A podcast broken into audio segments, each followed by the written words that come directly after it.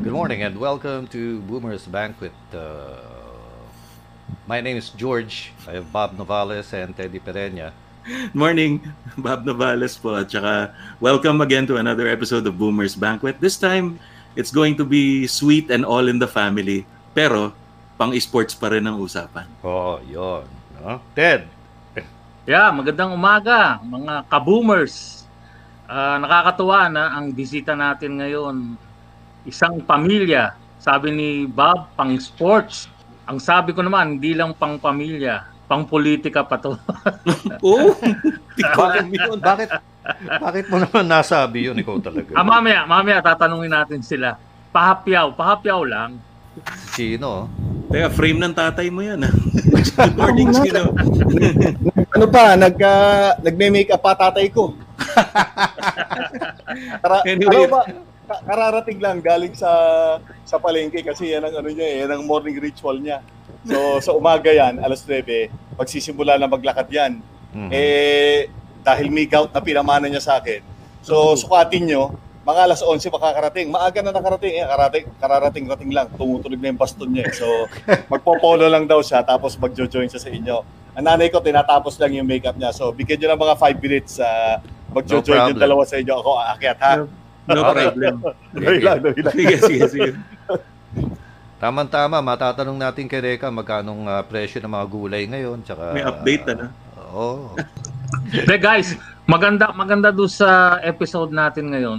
More than 5 decades siguro ang mako-cover natin sa sports. Oo, grabe. Yeah. From 60s to the millennium, di ba? Yeah. Oh. Kaya nga, yun ang maganda dyan no? Mga pang-boomer talaga ito. Oh, boomer. So, tsaka yung sumunod na generations. Teddy, ikaw na bahala doon sa 60s, ha?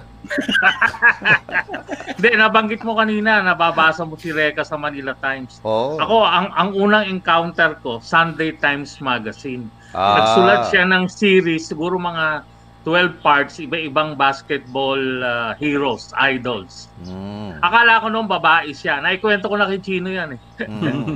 Recah. Oh, Recah kasi may H pa, 'di ba? May H. May H yan. Oh, siyang urig noon ng mga H, di ba? Gusto ko rin tanungin sa kanya 'yon. Gusto niyo rin tanungin 'yon, I'm sure. Bakit Recah, 'di ba? Ang natatandaan ko pang isang article niya noon kay Robert Jaworski. Ang headline, may word na grandstanding. Which is, 'di ba, pag tinagalog mo yung grandstanding, pasikat tawag doon. Oh. Medyo. Ko sumikat tuloy. Oo. Hindi, alam ni Jawo yung kilite ng audience. Tapos, na-capture ni Recah yun doon sa article. Anyway, nakikita ko na si Tata Rex at saka si Mami Fe. So, pasok na natin sila. Bulagayin na natin. Baka makawala pa no? Tata Rex, magandang umaga. Magandang umaga po, Mr. Trinidad. Magandang umaga po. Good morning, Tata Rex. Nice to see you again. Oh, yeah. Talaga, it's been a while. Miss na namin kayo. Miss ko kayo, especially. Oo nga, ano ba meron? Magkikwentuhan lang po. Kwentuhan lang. Naku, wala namang pagkukwentuhan sa sports ngayon. Doon sa lumang sports, marami. Oo, sa lumang sports, marami. No, marami kami yung gusto malaman sa inyo. Kinikwento ko sa kanila, Sir Recah. Una ko kayong nabasa sa Sunday Times. Meron kayong mga serye ng mga basketball players. Oo. Yung original Manila Times yun. Yes. Oh. Yung Sunday Times Magazine nila. Doon ko nabasa. Yung basketball idols. Oo, tapos yung article nyo kay Jawo, may word na grandstanding. Mm-hmm. Ewan ko, natatandaan nyo. Nako. Si Jawo, batang-bata pa si Jawo nun. Oo. Ano ang reaksyon ni Jawo nung nakita niya yung grandstanding? Hindi namin napag-usapan niya. Basta mamano na lang siya sa inyo, ganun lang. Oo. Hindi, ang laro naman ni Jawo talaga na araw. Talagang siya ang showtime. Talagang panggitna lagi talaga, no? Bariling talaga. Ang laro niya yung nagbabaril sa gitna, di ba? Yeah. Opo. Kanya yung buong... kanya yung buong laruan. Nung nakita ko nga yung sa UE team, Robert Jaworski, center forward guard. Inangkit lahat. Correct. No? Correct. Si Jaworski, alam ko yan, nag-tryout sa FPU. Ha, ganun. Alam yun. Pepinye. Nagsasabi sa akin yung mga Aldanesi brothers. Yes, sila Aldanesi. Hindi ata nakuha. Pero. Si Gabieres pa noon, no, sir? Ang si coach? Pipingi. Ah, si Pipingi. Okay. Anyway, maraming kwento yung mga kasama niya noong araw. Nahihirapan siya dahil yung sapatos niya masyadong malaki. Walang makuha dito. Kasabihan nga raw, yung Converse ni Jaworski, pinabubulkanize.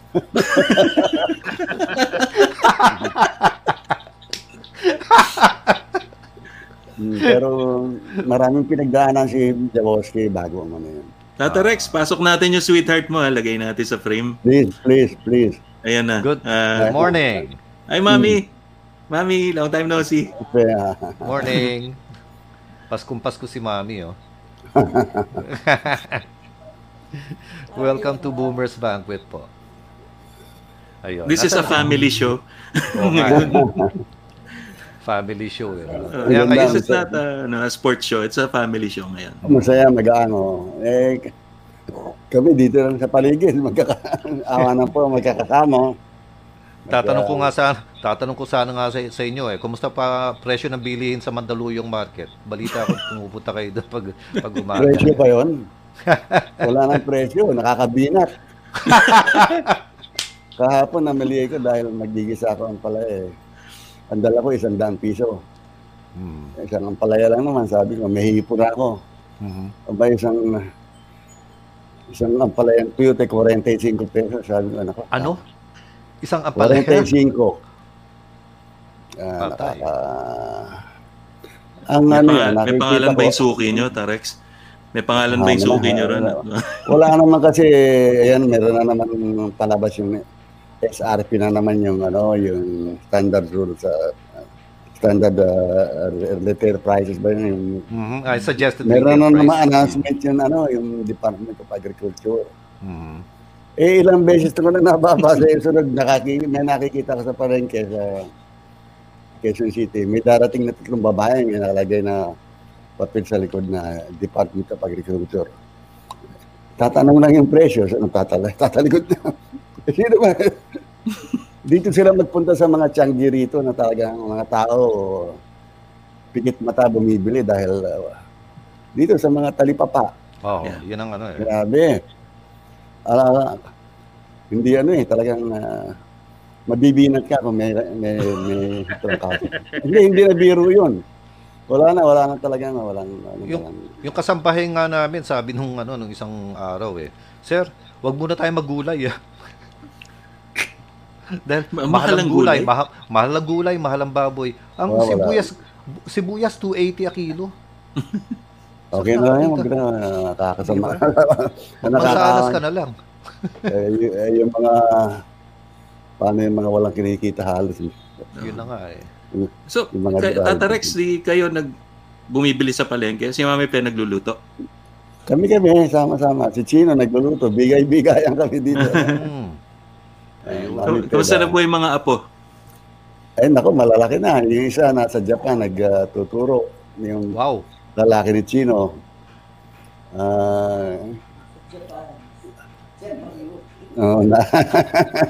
Nandun siya. Nag-tutor. English professor. Yung lalaki ni Chino. Mga bata, nandito rin yung 3 apo ko kay Baste. Dito nag-aaral dito sa yung home study, hindi ba? Home ano. Maraming ang nagsasabi maganda home study eh. Ay, nakakaawa yung mga hindi naaabi, yung mga bata na malalayo. Kundi minsan walang signal, walang ano, tsaka hindi sila makakope. Ang sports patay na patay. Walang aksyon. Ang action lang doon sa eleksyon. Ay, sa POC. Ayun, nanalo na si Tolentino. To be expected yan. Anong programa nila? Basta, tuwan-tuwa sila yung SEA Games. Expected na yan. Parang yan ang achievement. Host tayo eh. Eh, hindi. Tsaka, hindi lang. Tradisyon yun eh. Talagang palaro yan ng host para sa host yan. Interbarangay yan eh. Talagang sa inyo. Interbarangay. Kung sino host, sila ang sa kanilang piyesta, di ba?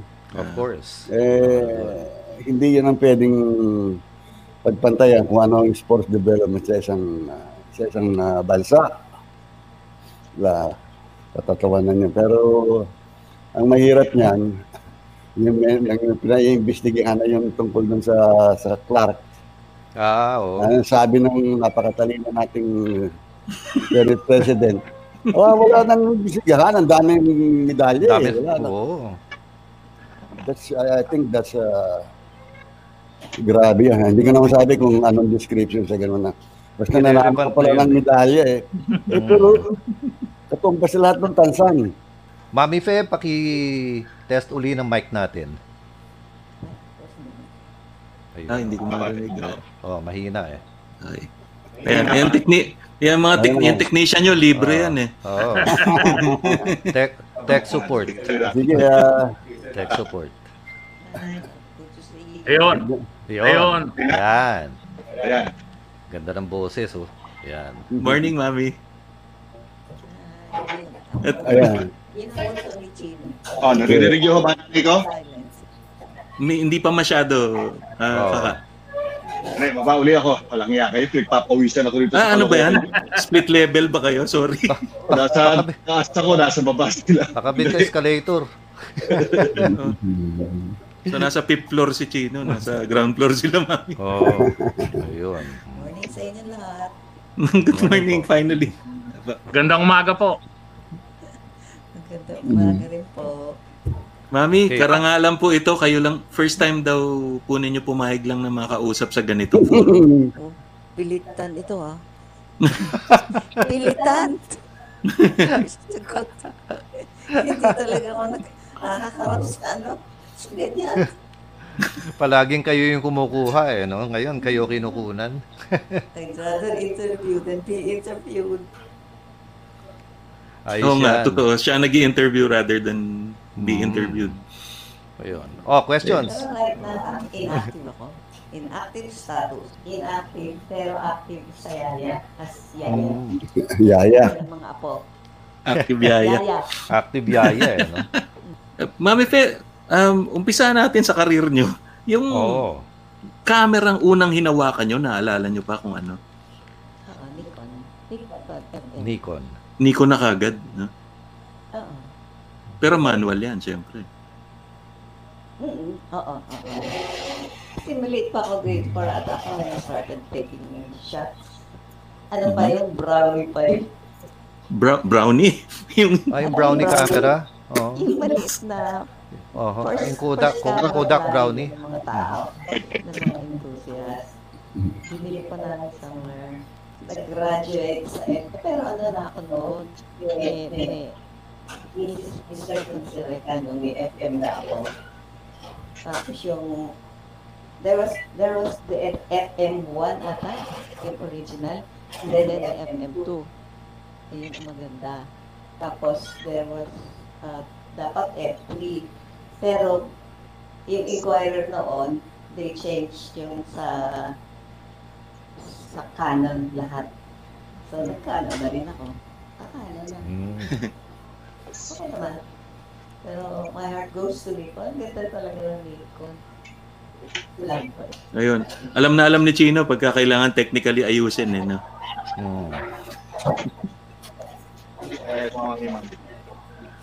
Okay. Habang inaayos niya, si Tata Rex, Manila Times na po kagad kayo mula pa nung nagsimula kayo. Hindi ko. Sa DCHP ang unang job ko. DCHP? Kasabay nila Joe Cantada, sila... sila ano? Na straight out of college, 1965. Yun. Sila Ed Tipton? Si Ed, Yeah, Si Ronnie. Ronnie. Si Ronnie. So, sa Manila Hilton kayo? Hindi, dito pala sa Philippine Herald Building. Ah, sa Herald, yes, right. Sa Intramuros, no? Oo, andun pa yan. Sunod, after 1 year, na nag-tryout ako sa sports nila kay Eddie LaChica, sports section. Yeah, Eddie LaChica. Doon ako nag-umpisa mag-sports. Sunod Sunday Times Magazine na. Sunday Times Magazine. Okay naman. Kinikwento ko doon sa kila Bob na, sir, na nung bata ako, paano meron kami newsstand noon eh. No? Lahat ng dyaryo meron kami. Kaya lang paborito ko talaga yung Manila Times. No? Paano? Kayo, Tony Sidayao, Mike Ligon, Ricky Llanos. Magaling si Tony Sidayao. Ang titindi ng mga writer. No? Yung Tony Sidayao talaga napakagaling. Yung pag nagbabasa ho ako ng mga articles ninyo, para akong nanonood na nung game eh. Si Tommy yun, napakagaling si Tommy. Tony Sidayao. Oo. Ang kasabay niya ng araw nun, napakagaling din sa Philippine Herald, sports editor namin, si Eddie LaChica. Yeah, si Eddie LaChica, right. Magaling na magaling yun. Nauna sa kanila sila Teddy Binigno. Sila Teddy Binigno na talaga, mga lehendo naman yan. Pero alam mo, Tata Rex, nung panahon na yun kasi pag nagbabasa ako ng dyaryo, para akong natututo mag-English. Yeah, ang galing talaga. Education eh. Oo. Iba yung ano noon eh. Sa Bulletin noon, si Lito Fernandez, di ba? Oo, si Lito. Matagal sa ano yun. Sa Bulletin siya eh. Yun ang mga ano eh. May magagaling sa Chronicle, sila Abraham Dingle. Kaya lang kayo yung nagpasikat ng Tour of Luzon, ano, sa DCHP. Sila Ronnie na tayo, ang gagaling yan. Talagang sinusundan nila yan. Meron silang mini car na yung Austin. Na talagang Austin mini. Nakano yan. Bibilip ka dyan kay Ronnie. Napanood ko yan dito kasi nagkaroon sila ng Turo Pulson. Pakagaling ng coverage. Talagang nagpuputi ka lalamunan yan. Surun ka na sa alikabok eh. Nakita ko yung si Ronnie dito sa Mandaluyong dati, yung paligid ng city hall niyan. Putikan yan eh. May silo. Umikot yan. Nakatayo yan dun sa likod ng ano, nagbo-broadcast talagang nanganilin ko. Ang galing, napakagaling. Sila ni Tipton. Iba yun. Iba yung DCHP nun. Pakagaling na istasyon nun. Yung Tipton pa, alala ko pa yung bigote nun, yung handlebar. Kagalit yun. Kami sa newsroom kami naka-start nila, Roy Acosta, Milt Lingod, sa Mimput kami sa sila sa Itason. Pati si Milt Lingod, ha? Oo, siya ang mga magaling niya. Ang ano namin nun, ang pinaka-manager, si Dick Taylor. Dick Taylor, yes. Yun yung ano eh. Yun yung sa Channel 7, nag-ano ng Sarsi na commercial na may itlog. Pag pumasok ka dun sa sa DCHP, reporter ka, hindi reporter eh. Driver, interviewer, writer, lahat. Lahat ginagawa mga lahat. Kaya pagpasok mo ng alas 7 ng umaga, so, sorta ito na lahat yung news item. Sa handa mo na. Sunod, takbo ka naman sa Senate, mag-i-interview kung ano, mga follow-up. Sunod, gagawa ng report. Iba-ibang klaseng training yan. Talagang awan ng Diyos na nakatapos. That was the time na it was still owned by the Sorianos, no? Oo. Soriano pa, no? Soriano. San Miguel yan ng grupo niya. Yes. Yun ang ano eh. Kasama Channel 13. Yeah. Eventually, Inter-Island Broadcasting. Ang katapat nila, DCMT na naman, Manila Times. Yeah, sa Manila Times. DCMT. Pero paano po kayo napunta sa periodiko, Tata Rex? Yun nga, from DCH, pilipat ako sa Philippine Herald. Herald. Oo, doon ako nag-umpisa mag-sports writer. Sunod, unti-unti, katsatsaga, wala naman. Starting from scratch eh, galing sa palengke, hindi ako nag-aaral, sport writing. Awa ng poon, nakatapos, naitawid kong tatlong napag-aral, papulot-pulot lang. Ito naman si Chino. Ito talagang kumbaga ano, haligi na rin to ng sports eh, no, Bob? Magkasama kayo dati yan, di ba? Well, una kaming nagkakilala ni Chino sa vintage. Sabay kami sa radio panel noong 1990. At naalala ko pa yung documentary sa atin, Chino, yung feature sa atin. Naririnig ba niya tayo? Oo, naririnig ko tayo. 30th year, kung susukatin natin, no? Imagine mo, 30 years na ako dito sa trabaho ko. Ilang taon na ang parents ko na inaalagaan kami. Oh, yun lang, ano? Imagine 30 years. At saka hindi naman natapos yung, well, para lang ano, no? Para lang mapasalamatan ko yung parents ko. First time, nasabi ko sa inyo, sinabi na kanina, di ba? Na ang nanay ko, first time lang pumayag yung magpa-interview, kaya dapat sulitin nyo yung tanong lahat sa kanya dahil hindi na magpaulit, nagpa-makeup pa yan lahat. Pero matatay ko, sinabi ko sa kanya alas 10, napalengke pa ng alas 9, kaya potok ninis, di ba? Ganun talaga, ganun talaga. Kasi ang ano namin, bigyan ko laki ng background. Kami never left each other's side. Kumbaga, di ba yung iba ang sa pamilya, pag tumanda na, nagkapamilya na humihiwalay. Sa aming baliktad, lalo yata kaming naging dikit. Lalo kaming naging bonded, especially in this time of pandemic. Yan ang nangyari. Ito ang blessing talaga.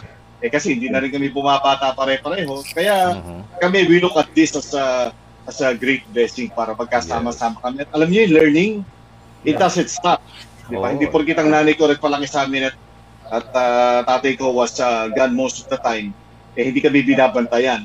Kung ano yung nakikita nyo, siguro, yun ang produkto ng partnership ng nanay at tatay ko. Yun na yung gusto ko sabihin. So, itabi natin yan and we can talk a lot dito sa umagang ito na magkakasama kami. Rare kasi itong time na ito. Magkakasama kami.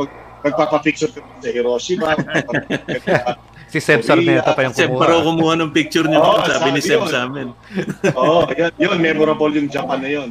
Kaya, napaganda, nostalgic at the same time. Hopefully, may matutunan yung mga pamilya makakarinig o makakapanood itong Boomer's Banquet natin today.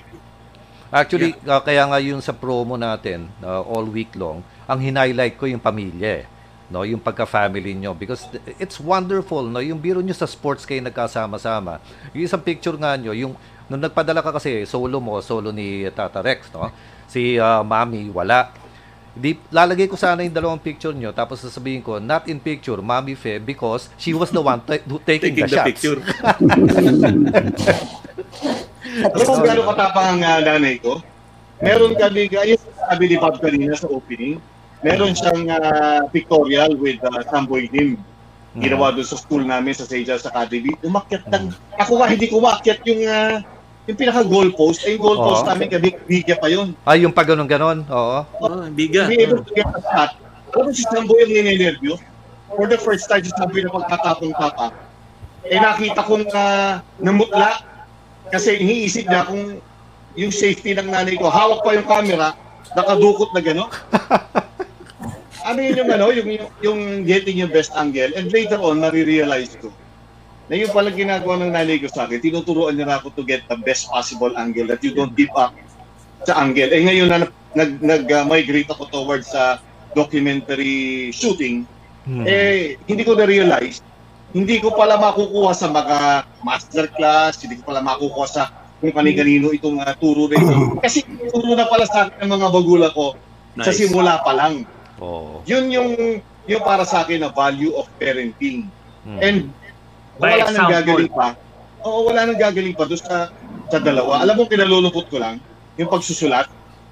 Yung ano, yung merong magic sa sulat itong tatay ko. Yung nanay ko, ganun din, galing magsulat. Pinagpawisan niya dalawang yan, saka namuti ang mga buhok. Dahil hindi ako as gifted doon sa pagsusulat. Alam mo kung kanino napunta? Totoo pala, it's a generation. Tumalun doon sa isang anak ko, yung lalaki na nagtuturo sa Japan ngayon. Pero, binigyan ako ng ibang ano. Kumbaga, kinumpensate ng Panginoon yung sa akin. Kung anong hindi ko natutunan sa pagsusulat, nalipat sa pagdadaldal. Comment sa Ori, tawag natin yun. Actually, tama-tama. Very complimenting kayo eh. No? Si Tata Rex ang sumusulat, si Mami ang kumukuha ng retrato, ikaw yung nagsasalita. Swak. No? Tapos si Bastay ang musical scorer. Ayun. Oo. Isa pa, yun ako. Tatlo yung kami pinalaki ng, ngayon yung nagpapatawa sa buong Pilipinas, yung binutaba lahat ng mga stress sa mga sundalo, sa mga napasalanta ng bagyo. Yun, hero yung kapatid kong yun. Kasi imagine mo, sinasambot niya yung stress ng mga kapatid natin na nasasalanta nga ng bagyo, yung mga at harm's way, tapos yung mga bata na displaced. Dadalhin niya doon, dadalhin yung puppet niya, dadalhin niya yung tinatawag na laughter yoga. Si Paolo, yung pangalawa namin, yung middle child natin. So, tatlo kami, pero tatlong iba't iba ang mga naging direction namin. Pero tatlo nga kami, pare-pareho kaming kumanta. Ako pinakamagaling, siyempre. Natawa si Mami, mukhang may konting ano. Hanggang ako, hanggang mukhang kaduda-duda yun, Mami, no? Wala na kasi.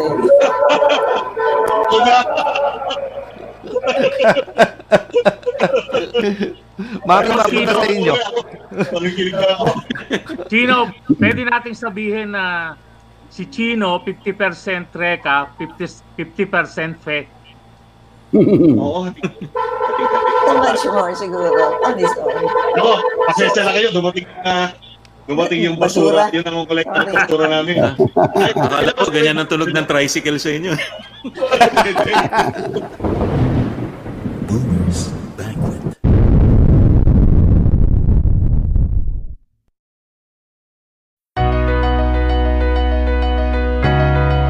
Hi, I'm George Boom. And I'd like to invite you to join me in an intimate talk called George Talks About a Masterclass. We'll be talking about stuff ranging from communication skills to life hacks to personal relationships or just about anything you want to talk about and learn from. This should be a lot of fun. George Talks About a Masterclass. Classes start on Wednesday and every Wednesday thereafter on Spotify. A George Boone and Cutprint Podcast Network production. Don't be late. Oaks! Oras ng kaalaman at saya. Bigyang daan ng programang aaliwing ka at hahandugan ng mga kapaki-pakinabang na impormasyon. Narito na ang Oaks! Oras ng kaalaman at saya. Oaks! Punong-puno ng katuwaan. Oaks! Hitik na hitik sa karunungan. Kasama si Teddy Pereña. Oaks, tuwing Lunes, alas 4 hanggang alas 5 ng hapon sa DWBL 1242 kHz.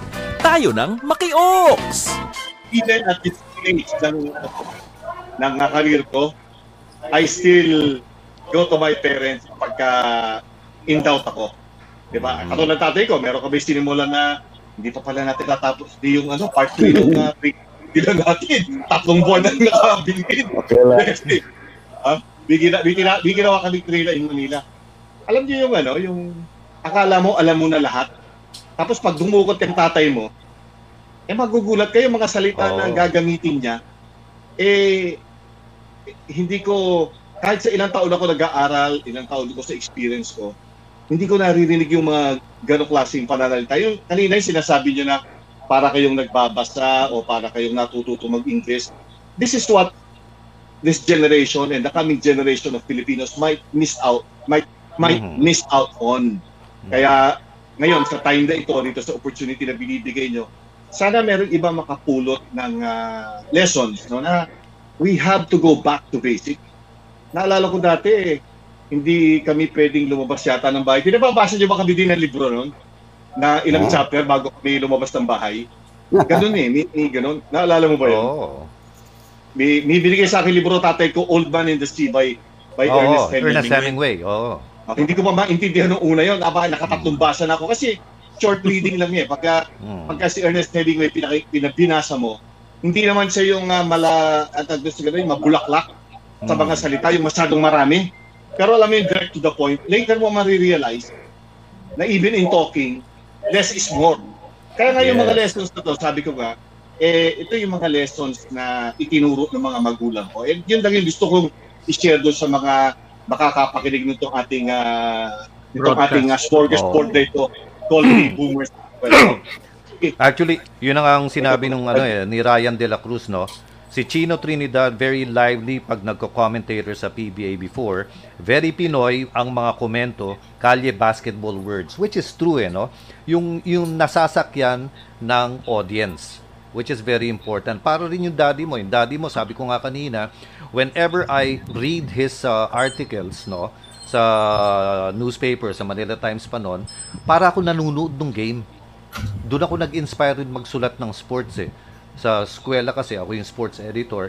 Na-inspire ako sa daddy niyo, no, kay Tata Rex, because of that, no. Yung parang nag-cover ako ng buong game at kinuwento ko dun sa article, no. And it's something, no? It's so simple, but at the same time you somehow create a picture in the mind of your reader, eh, no. And that's, I guess, the talent of the Trinidads, no. Yung grabe, no? And I really salute you guys, no? The whole family for being that, no? And talking about creating pictures in the mind, no? Si Mami Fe, I'd like to ask you, Mami, paano ka naman napunta sa sports journalism? Ang daming pwedeng gawin dyan, fashion, yung mga ganyan. Bakit sa sports, specifically? Actually, full-time housewife ako noon. Full-time, mami. Tapos, diba, isa-isang nawawala itong mga anak ko. Si Chino, nasa trabaho na. Si Paolo, yun ang kanyang mga Pinoy-lapture yoga. Yung pinakabata, ando na sa kanyang scouting. And he also had a choir, Mandaluyong Children's Choir. Tapos sabi ka ba, nag-iisa na ata ako dito, ah.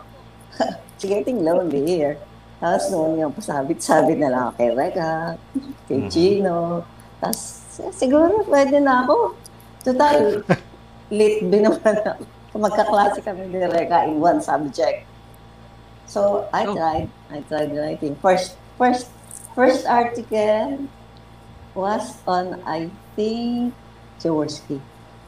Robert Jaworski. Bait naman siya.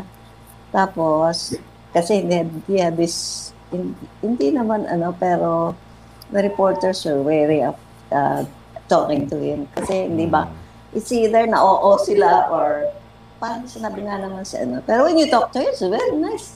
Very warm personality. Soft-spoken, di ba? Very kind, very kind. Tapos, itatama ko lang nanay ko. Pwede ko ba itama lang ang nanay ko? Actually, baliktad. Hindi siya yung sumasama sa akin. Ipinagdadrive ko siya nung natuto ko mag-drive. Pinagdadrive ko siya para mag-cover ng mga sila Samboy, sila Sunny Jaworski. May kasalanan pa yung nanay ko sa akin. Hanggang ngayon, hindi ko pa na isusumbat sa kanya. Crispa fan ako, eh. Kasi ito tatay ko, pag kami mga coverage itong araw, nakakasawa ko hanggang doon sa, mayroon tawag doon sa yung bahay ng Crispa doon sa Miguelmore. Sa Miguelmore. Oo. Pagkakapanalo ng game, doon sila mag-iinuman. Imagine mo, may bata doon, minor de edad, nag-iinuman sila. Ako naman, tinitira ko lahat yung pulutan nila, yung mga steak nila. Kasi si Danny Floro, pagka maghanda, akala mo palagi may banquet, okay? Overflowing ng drinks. Diyan ko nakikita sina Atoy ko, sina Philip Cesar, sila Bernie Papiosa, okay? So, lumaki ko, Crispa fan. Nung nagko-cover ng nanay ko ng PBA, baka lae mo, naging fan ako ni Jaworski. I-hate na hate ko yung Jaworski. Kasi yung lolo ko, yung tatay ng nanay ko, sobrang antay Toyota. Doon ako tumanda, kakikinoon. Antay Toyota. Pero alam mo, may isang araw na hindi kami magkasama na mami ko kasi nagte-train ako sa 1985. Nakatatapos namin ng training sa ultra ng swimming. Tumawid ako kasi kinuha ko ng tatay ko ng yung season pass na non-revenue sa upper level. Doon ko na-realize kung ano yung paano ini-embody ni Jaworski yung Never Say That. Yung natutukan ng labi, yung tinakbo siya doon sa Medical City, tapos bumalik, pinalo nila yung Northern Consolidated, na-close the game. After that, Jaworski na. Kaya gusto ko lang itama yung kwento ng nanay ko, just kayo sumasipay sa akin. Ako yung nagdadrive sa kanya, at doon ako naman natuto kung paano nga kumukuha ka na ng picture, nag-i-interview ka pa. Diba? Pagka pinag-usapan natin ito, Hindi pa nagluluto yung dalawa niya, baka walang kainin niya. Hindi, totoo yun. Siya ang driver, siya ang taga-drive ko. Hindi naman siya makatanggi sa inyo, Mami. Siyempre. Hindi siya makatanggi sa inyo. Hindi. Enjoy din siya eh. Maraming, maraming personages na nakikita. Yun, di ba? He learns a lot. Bonus! Doon ako natuto mag-interview. Sa tatay ko ako natuto mag-observe. Kasi ang tatay ko, mag-i-interview yan pa unti-unti. Di ba? Maikli lang eh. Tapos isusulat niya. Hindi mo naman maintindihan yung sulat dahil maliit na para pang kahit ng manok. So hindi mo ma... Para i-decode mo pa pagka yung sinusulat. Alam mo yung ngayon ko na-realize, yung tunog ng typewriter. Oo. Yung pala yung tunog na ay... Baka isa sa mga earliest sounds na narinig ko growing up, yung pamula yung toddler ka, kasi naghahabol ng deadline, di ba? Yung takatak na typewriter, yun palang isang ano, yung palang isang bagay na hindi ko na narinig at namimiss ko sa time na yun. O yan, sige, interview nyo na uli yung dalawa, makikinig ako sa akin. Pag simulan nyo ako, hindi kayo matatapos eh. Oh, nako. Chino, come in anytime dahil alam ko marami kang i-interject dito sa mga kwento ng pero. Ako may tanong ko kay Sir Recah. Sir, nasa Manila Times na kayo noon, nung nag-martial law. So, nung nasarado ang Manila Times, napunta ba kayo Bulletin na? Ay, hindi. Bago mo pasagutin yan. Di, naalala mo, kumakain yata tayo ng lumpia sa... Globe. Ano yan yung ano yung nalumpia? Yung may... Sa Globe. Sa Raon, di ba? Globe, tapos lumpia. Tapos sa Manila Times, may tumatakbong dalawang kasama mo sa opisina. Sabi sa'yo, tamo ha, naalala ko pa yan. 1972 ito. So barely 5 years old ako. Sinabi sa kanya, parang, boss, o sir, huwag ka nang tumuloy. Nakapadlock na yung... ito yun. Sabado ng umaga yun. Magkasama. Hindi ko alam kung bakit ako napasama doon sa, alam ko, kakain ako, papasyal kami. Kasi pumupunta ako sa Manila Times, sasama ko, pinupuslit ko yung ball, yung, ano tawag din doon, yung pinakokorek pagka yung nag-e-edit, yung pencil na kulay pula, tapos hindi naman tinatasahan, binabalatan lang. Oo.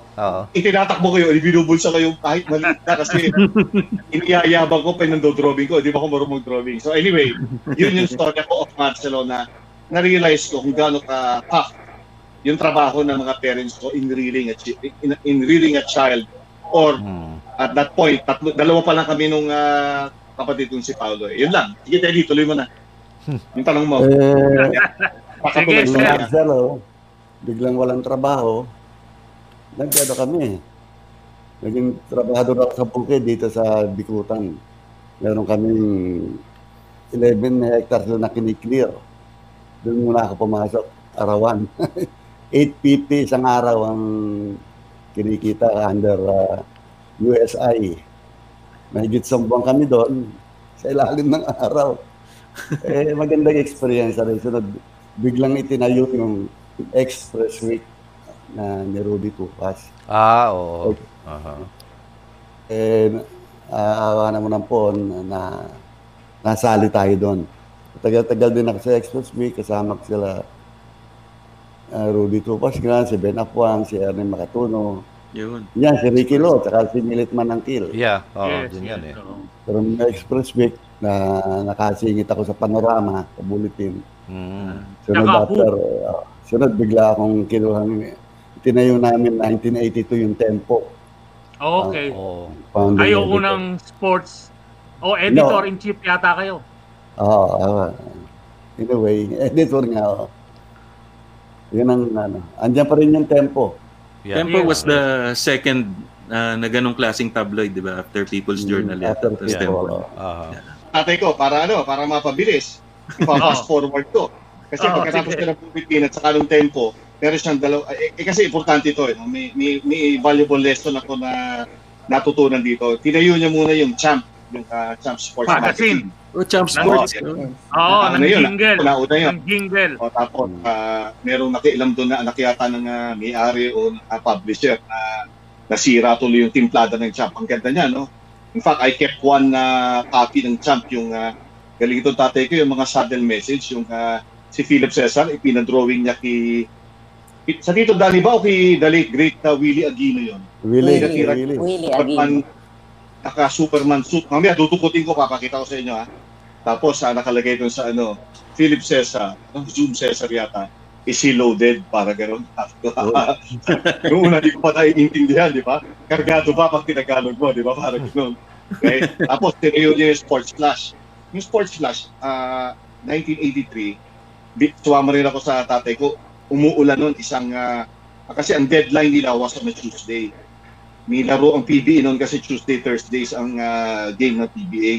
Ang cover doon was Billy Ray Bates. Pinapantayan niya si Norman Black. Nakita ko na yung kopya noon. Tapos na, kinaksa niya na lahat. Nakalatag na.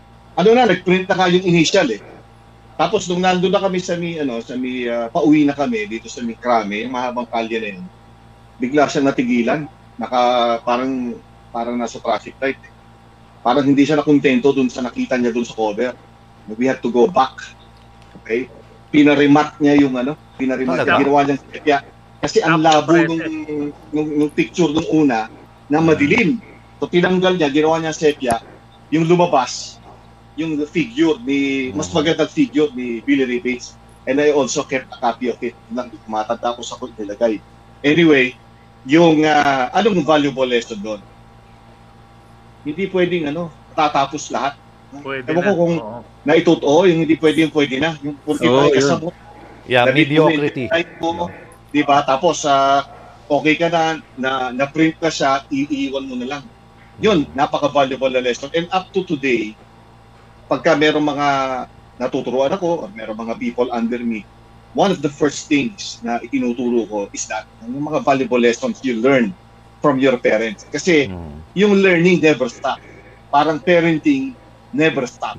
Yeah, at yun, forever ko hanggang buhay at hanggang katabi ko po itong mga magulang ko, will I be forever grateful. Kasi hindi sila nagsasawa na ano ba, yung gabayan ka.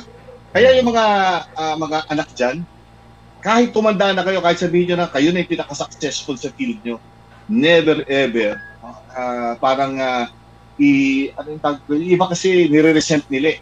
Pag nasa sabi, siyempre, Lisa, masasaktan ka. Pero that doesn't mean gusto kang i-criticize for the sake of criticism ng mga magulang. Hindi. Kaya nga sabi ko, parenting never stops. And the learning, the lessons, yung wisdom, it will never stop. Kaya appreciating nyo yung mga magulang nyo hanggang kasama nyo pa sila. Kasi saka kayo magsisisi, pag wala na sila. Na. Ayaw naman natin yon. Ay, pasalamat kay Ryan Dela Cruz. Siya yung nag-message kanina. Thank you for your kind words. Itong Victor Calvo Jr., alam niyo ba pari? Si Father Vic ng Letran yan. Letran? Okay. Yan ang presidente ng NCAA. Ganun. Congratulations, Letran. No? And congratulations, 400 years of Letran. 400 years. Grabe ang Letran. Kaya from hindi ako taga Letran eh, kasi halo ako ng UP at saka ng UE. Pero ako, meron akong natutunan sa Letran. Tatlong bagay. Diyos, Patria, Letran. Yung Letran, pwede mo nalagyan pamilya. So, it's God, country, and family. Tuloy nyo na yung tanong nyo. Sorry, ha? Sabi sa inyo, dapat hindi nyo ko sinasama rin ko, eh. Hindi, okay. Chino, may follow-up lang ako. Binanggit mo na yung parents mo. Nagbanggit ka rin ng mga eskwelahan. Dapat banggatin mo din yung Mandaluyong. At magpasalamat ka, hindi ka sa Tagig lumaki. Kalbahe ka! Kalbahe ka! Baka mabanda ko lang na mga sungit nyo doon sa patay ako dyan.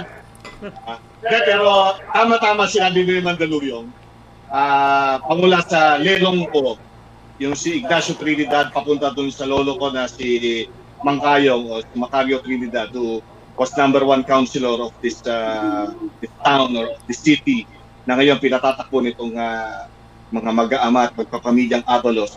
Once upon a time, yung lolo ko na si Macario Trinidad was at the helm of Mandaluyong. Mga maganda. Sana po pang aking panalangin is maibalik natin yung linis, yung sigla ng Mandaluyong muli. Aking bagay yan.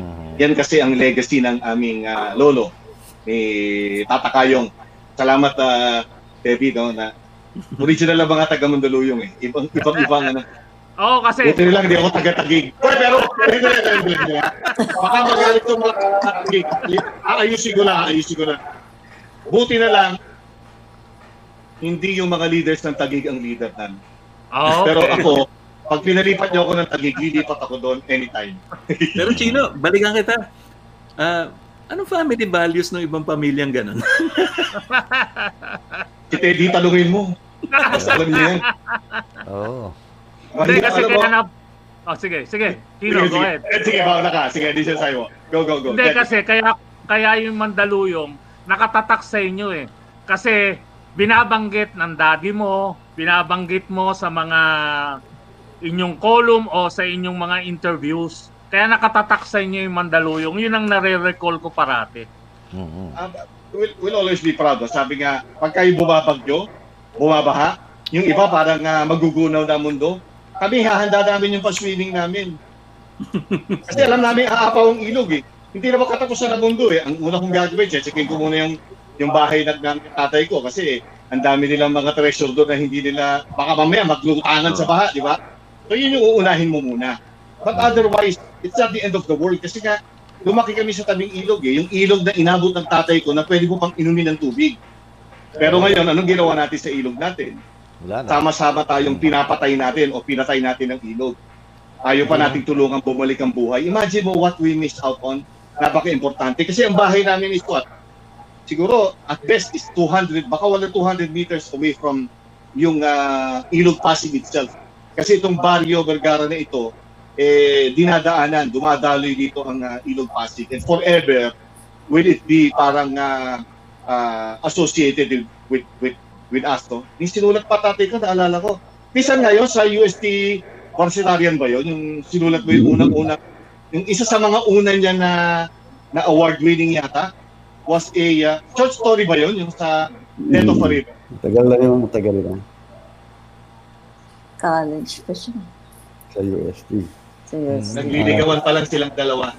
Hindi. Yeah. Ang nanay ko, ako usapin ko, tanong nyo sa kanila kung sinong nanligaw ko kanino para. So UST kayo nun, artlets kayo pareho? Pillets.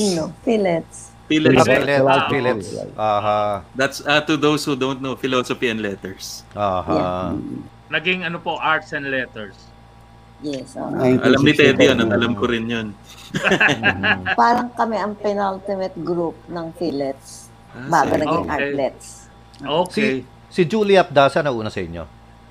Oo naman. Oo. Tapos nauna po kayo kay Lito Takuhan. Mga 1 year. George and Bob, tanungin naman natin ngayon saan nagkakilala si Recah at si Ma'am Fe. Yung love life. Naku ah. At huwag niyo sabihin matagal na yan. Oo. Saan po kayo nag-meet? Blind date? Yeah. We were classmates for so one subject lang. Pero meron mga girlfriend.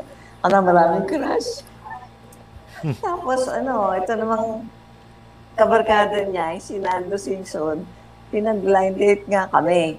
Tapos nung makita niya ako, tumaw. Magkasama na kami palagi. Tapos, nantutok na pa rin. Nakakatawa yung term, ha? Tumaob. Tapos sandali lang yun.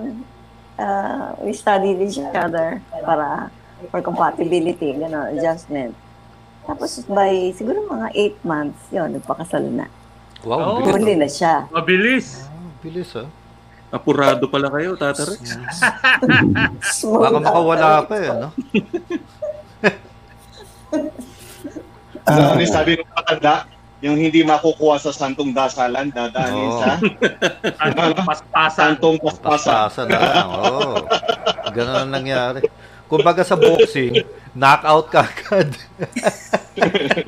Wala, di ba kuha sa pajab-jab eh. Coming with everything.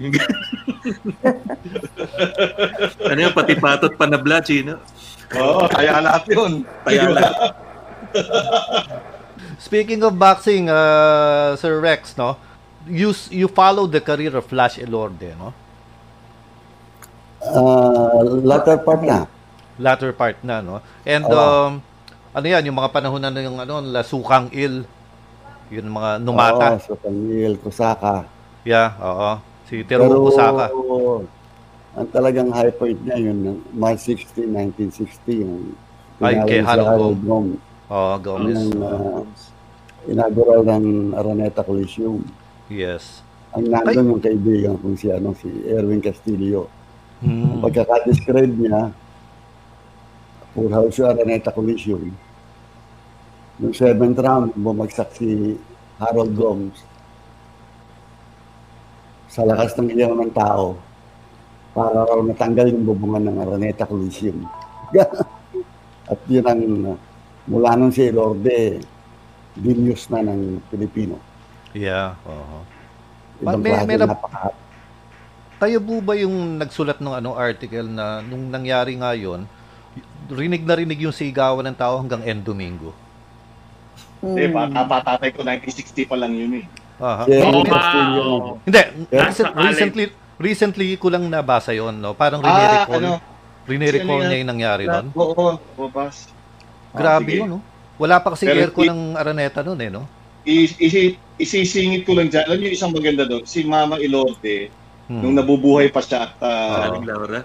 Very fluid pa si Mama Laura nun. Sinasabi niya, di sino nga mas matanda si Kuya Bebot, no? Ay, si ano? Tama, si Bebot yung mas matanda. Si Bebot, si Johnny, tsaka ano. Si Johnny at saka si Bebot yun, eh. So nung nga, siguro, kabuhanan niya kay, ano yun, kay Kuya Bebot doon, eh hindi siya pinayagang pumunta sa, ano, sa Araneta. For obvious reasons, di ba? Eh, walang, ano, nakalagay doon sa ticket kasi, not Pilipino radio. Kaya, kung hahanapin niyo yung lapit ng Harold Gomes at saka ni Flash Elorde, is wala kayong makukuha na, ano, na any footage. Ang picture pa, hirapan pa. Nalaman daw nila Mama Elorde na nanalo si Flash Elorde dahil sa kalembang ng bumbero ng San Juan na umikot sa Little Baguio para i-announce doon sa trompa. Trompa ba uso ng araw? Oo, yung basmayo. Pakatabihin ka niya, no? O, itabi kayo, kami nasusunod! Ganun. Ang sinisigaw, in fact, Lorde just won by a TKO kay Harold Gomes. Doon narinig ni Mama Elorde at family ng Elorde sa Little Baguio na nanalo siya noong 1960. Grabe. Gusto ko lang isingit yun kasi maganda. Trivia. Si Mama Laura. Iba. Iba yung pamilyang yun. Yun ang forever would be the first family of boxing. Oh yeah, of boxing. Yan ang mga kwentong hindi mo na basta-basta maririnig kahit saan. Pero ang maganda nun, nung tinalo niya si Sandy Sadler. Dito sa Manila. Madumi yun, di ba? Tata Rex. Oo, yun talagang pamoso yun. Ang tawag nun di Pike Light Featherweight. Featherweight pa yun eh. Pinalo niya dito sa Manila. Sunod naglaban sila sa Cow Palace. Dinaya si Elorde, tinigil yung laban. Talaga? Sa San Francisco? Medyo ano yung referee. Nabanata yung referee niya. Yun ang, kailangan siya ng world champion. Pero yung 1960 pa na natupad yung pangarap niya. Champion ng ibang klaseng champion si Elorde dahil perfect gentleman yan talagang hangaan mo sa behavior, talagang tunay yung tao. But you know, it's so ironic, no? Naninigarilyo pa siya noon, noong mga panahon na yun. May bisyo si Flash, eh, no? Ninigarilyo, may inom. Hindi ko lang correct me if I'm wrong, though. Sigarilyo lang alam ko, pero... sigarilyo. Yung San Miguel sa commercial lang yata yun, di ba? Speaking of San Miguel, si Recah at si Chino lumabas na sa ilang commercial ng San Miguel. Of course. No? We actually had June Urbano twice dito sa show na to at isa sa mga landmark commercials niya, yung kayo nandun. Iba si Direk Banong. Alam mo, director na pagre-rehearse din kayo. Sabi, pero tinihintay nyo, mag-rehearse kayo. Rehearse kami. Tapos sasabihin, ano pa hinihintay nyo? Tapos na, yung pala, ni-roll niya na. Kasi, mag-rehearsal, bus ka. Hindi, ang galing. Ano ko yung, kaya tuwa ako dito sa journey kong ito. Bits and pieces. Binigyan ako ng leading na pupunta pala ako dito sa ganitong klaseng trabaho. Or yung pag-create mo ng content, pansin mo ba, sino mga nakasama namin sa commercial no? Si Direk Peque Galiaga, yeah. Si Direk Panong, ba? Alam mo, isa sa pinakamagaling, hindi ako kasama sa commercial pero kwento ng tatay ko. Di, kwento mo yung ano, yung parang Emilio Aguinaldo / Gregorio Del Pilar nung Fernando Poe Jr. Ang director is the late great Eddie Romero. Siya kasama doon. Niligyan siya ng tato, hindi na bura kasi pentel pen. Si Eddie Romero. Sobrang ano. Bro, napakalamig. Napakagaling ng mga ano. National artist nila, kailangan niyo. Kinunan niya sa... yung point ko, ako na po tatay ko, ha? Kasi magsasain pa yan eh. Merong scene kasi doon, nakatulos yung bandera sa Paway ba yun, di? Yung commercial, Paway. So ang mangyayari doon is, masa ano, yung tinulos yung, ay ako, pag kailangan mapanood mo yun, Bob, pang scene eh. Kasi dati, kahit mga commercial, hindi sayaw kembot at pakita ng balat. Oo. Yung araw, mga commercial na ginagawa ng San Miguel, sa paunguna ng mga barkada ng tatay ko, nakainuman niya, talaga magdamagan. Si Erwin. Si Kitip, sila Tito. Si Erwin, yeah. Si Erwin. Tani Iniguez, okay. Yung grupo na yan, sila, pag ano yan, yung creative nila na tawag dito, BT, grabe yung ginawa. Alam mo yung panoorin mo kahit na years after, maninindig pa yung balahibo mo kasi parang buhay ni Fernando Poe Jr. Yung mga bayani natin nung dinakpa niya yung ano, yung bandera tapos tinatakbo niya. Pag tinatakbo, hindi mo na nakikita yung mukha ni Fernando Poe Jr. Ang nakikita mo na yung image ng mga bayani natin who fought for our freedom.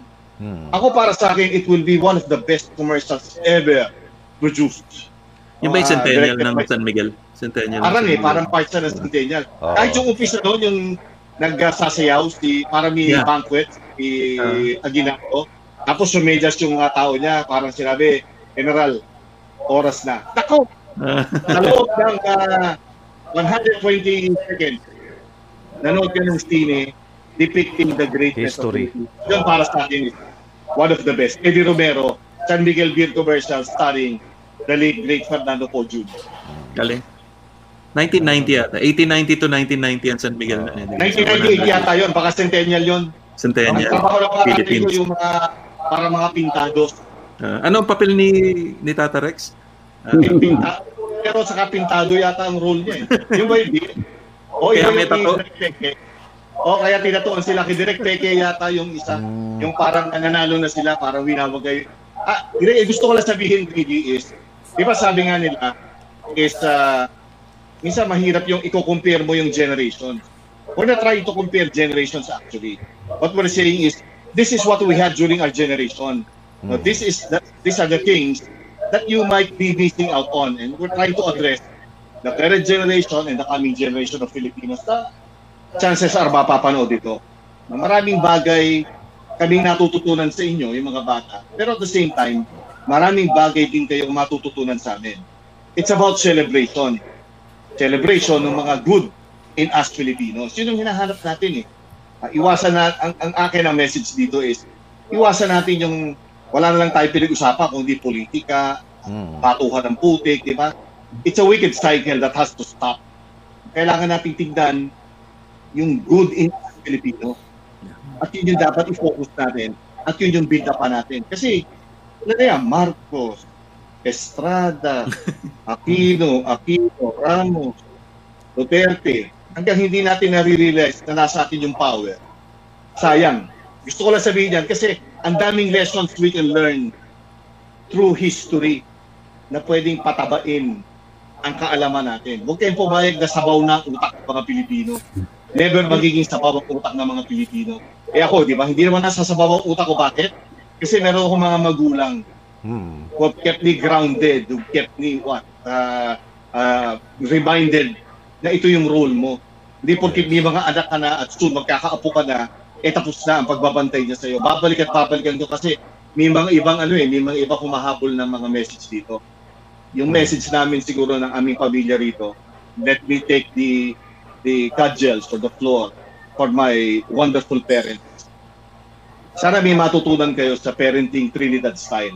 na kahit na nagka-apo na sila, sabi nilang pinapantayan, they have never lost yung love and yung passion, yung sacrifice nila for their children and their children's children. Importante, hindi porkit lumaki, naging successful, may dinadrive ng kotse, may sweldo ng malaki, natapos ang parenting. No. Parenting never stops. Palagay ko until the day na yung last breath, it will never stop. Yun, nako. Speaking of which, Chino, no? I understand you have a project now sa television which concerns culture. Nagtayo ng television channel yung pamilya namin because no one wanted that. Yung ang tawag sa kanya is yung Pilipinas HD. Mapapanood just sa free to air. Matindi-tindi utang sa nanay at tatay, utang sa mga kaibigan. Hindi biro magtayo nito, pero ako proud na hanggang ngayon, after 4 years itayo, walang nakakapag-exert o nakakapag-apply ng influence on what we want to tell the Filipino people. Isa lang yung message natin. Break lang ako doon sa t-shirt ko. Meron kaming in-adapt doon, yung duyan ka ng magiting. Bakit, di ba? Ang Pilipinas, ang message, simple. Cradle tayo of great men and women. Cradle of heroes. Oh. Yun eh. Yung, di ba, yung fifth to the sixth line ng lupang hinirang. Cradle of noble heroes. Oh. Di ba, yung lupang hinirang natin, yung Bayabagilip, sinayin mo, tinulang mo yan. Tapos, pagpasok mo sa fifth line niya, duyan ka ng magiting. Pero sa tayo nagpo-focus. Nagpo-focus tayo malimit kasi ang mamatay ng dahil sa'yo. Diba? Teka muna, we don't need dead heroes, we need living heroes for alive, diba? Na maitutuloy. Nafo-focus kasi tayo doon dahil yun yung parang pinakadiin ng marching song na yun. Pero deep inside it, sa umpisa, sinabi na ang essence ng mga Pilipino at ng Pilipinas. Na ang Pilipinas ay duyan ng magigiting. And I will always be proud as a Filipino kasi alam ko, ako ay bahagi ng bansa na kung tawagin, ay duya ng magigiting. Duya ng magigiting. Yun. Yung itinayo namin na channel, wala pang kinikita right now. Diba? Hindi na nga namin alam kung paano namin babayaran ng utang ng papatak-patak. But thankful ako sa parents ko, sa mami ko, lahat ng mga kaibigan niya, kinakalampag niya, ang tatay ko kahit na papilay-pilay yan dahil sa gout niya, pupunta kami ng malayo para manghiram ng pera. Kasi naniniwala kami na may malaking bagay na magagawa for the current and coming generation of Filipinos that they be reminded nga of the things that are great about Filipinos. Yun lang yung magagawa namin. Kung makakatouch kami ng 10 hanggang 50 mga tao, masaya na tayo. Yung Tito George, yung Pilipinas HD in essence. Anong channel? Anong channel siya? Punta ka sa kasi di ba kinulaps yung TV Plus. Pero hindi, nasa free to air siya. Yung TV Plus ng mga Lopez tong araw is still functioning. Yes, para right. Sa mga nanonood sa atin, ito public service to. Huwag niyo itapon yung TV Plus because it's an antenna. Hindi, ito ang tinatawag natin na direct terrestrial television. Nagbago yung technology, nagbago ang yung communication, yung format ng communication. Pero yung lesson will never change. What used to be known as analog television is now called digital direct terrestrial television. Okay? Ito ay ginagamit para free. Kaya kung may magpapabayad, huwag kayo magpabayad kasi obligasyon ng ating pamahalaan na mag-provide ng maayos ng mga programa at ng mga telebisyon na available sa mga Pilipino hanggang sa maaabot ng signal ng free-to-air. Yes. At saka ang maganda na yung digital pa. Yan ang passion project ng Pamilya Trinidad. Na kahit wala na kami pare-pareho sa mundong ito, pwede namin ipasa ito sa mga anak, sa mga apo ni Recah at saka ni Maria Fe. Saka sa mga anak ko, sa magiging apo ko rin, na this is something na we Filipinos should try to emulate, replicate. Kasi hindi ito away ang politika. Kung gusto galing ng Pilipino. Pilipinas HD po ang tawag. Pilipinas HD. Boomer's Banquet.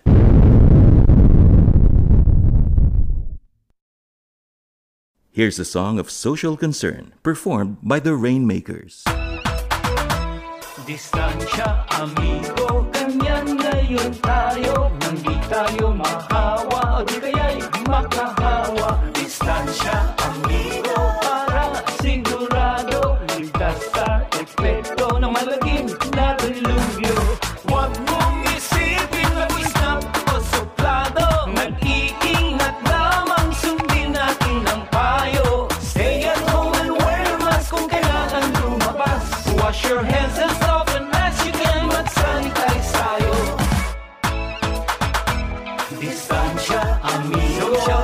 mahawa, o di kaya'y makahawa. Distansya, amigo, para sigurado, ligtas sa epekto ng malagim na dilubyo. Huwag mong isipin mag-stop o suplado, nag-iingat lamang sundin natin ang payo. Stay at home and wear a mask kung kailangan lumabas. Wash your hands and stop and as you can, mag-sanitize tayo.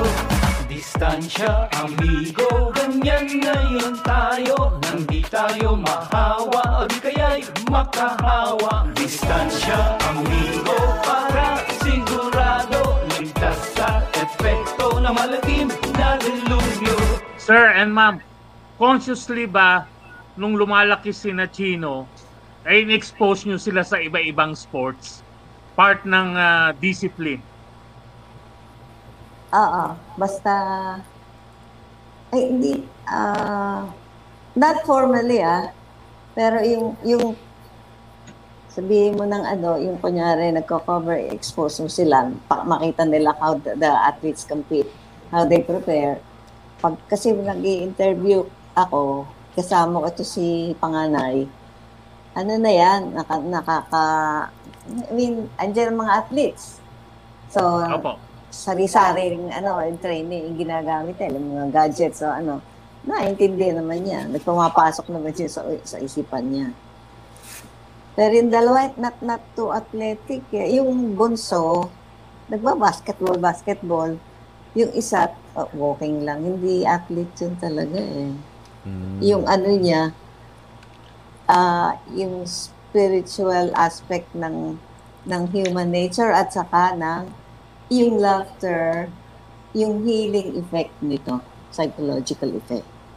Because with laughter, malaking tulong kung may mga may sakit. Basta, sana you get to meet him. Laughter is the Paolo. Best medicine nga. Si Paolo.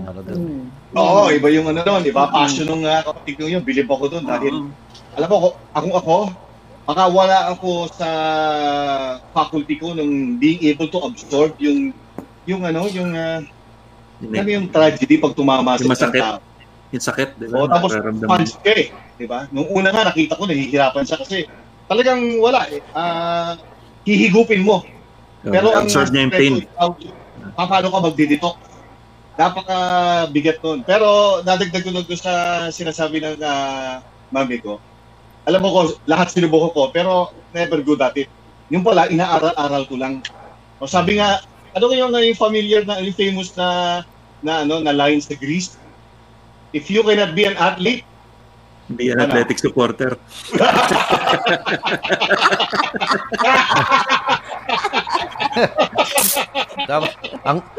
Tatak? YC? Bike. Bike sosyo. Sir Recah, namaalam na yung Bear Eye sa PDI. Nasa ano ba to? Nasa online pa ba, sir?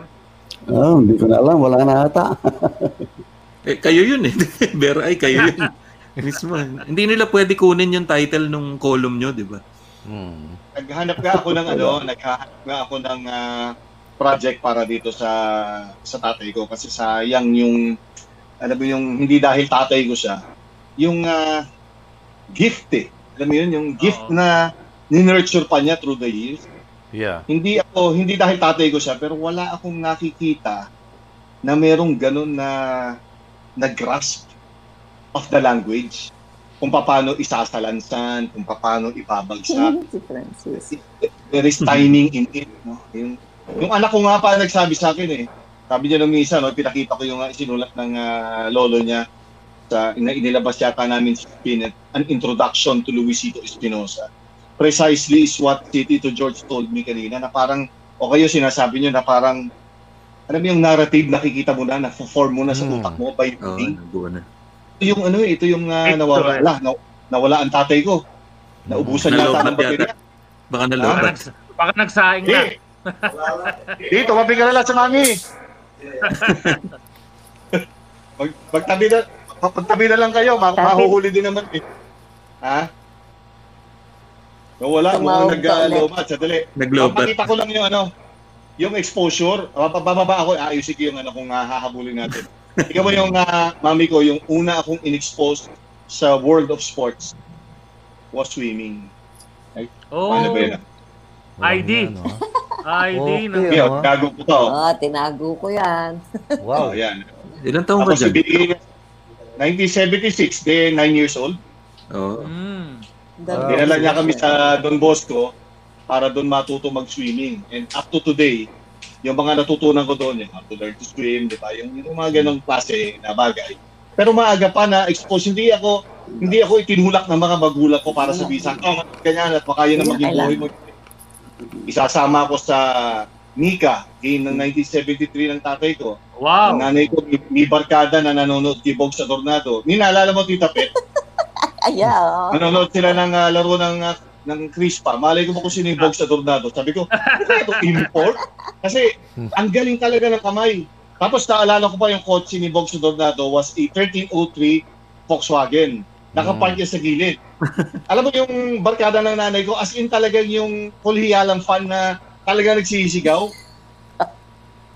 Ang hindi ko makakalimutan yung time na yon, meron akong candy, isa-isang candy na nakalagay sa bulsa ko.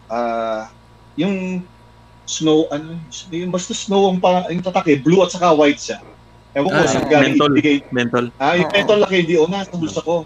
Eh sila nagkakagulo. Eh sa likod ko, nakalusot ako sa ilalim ng mga nagkakagulong kuliyala. Nakaabot ako hanggang sa dashboard ni Bogs Adornado.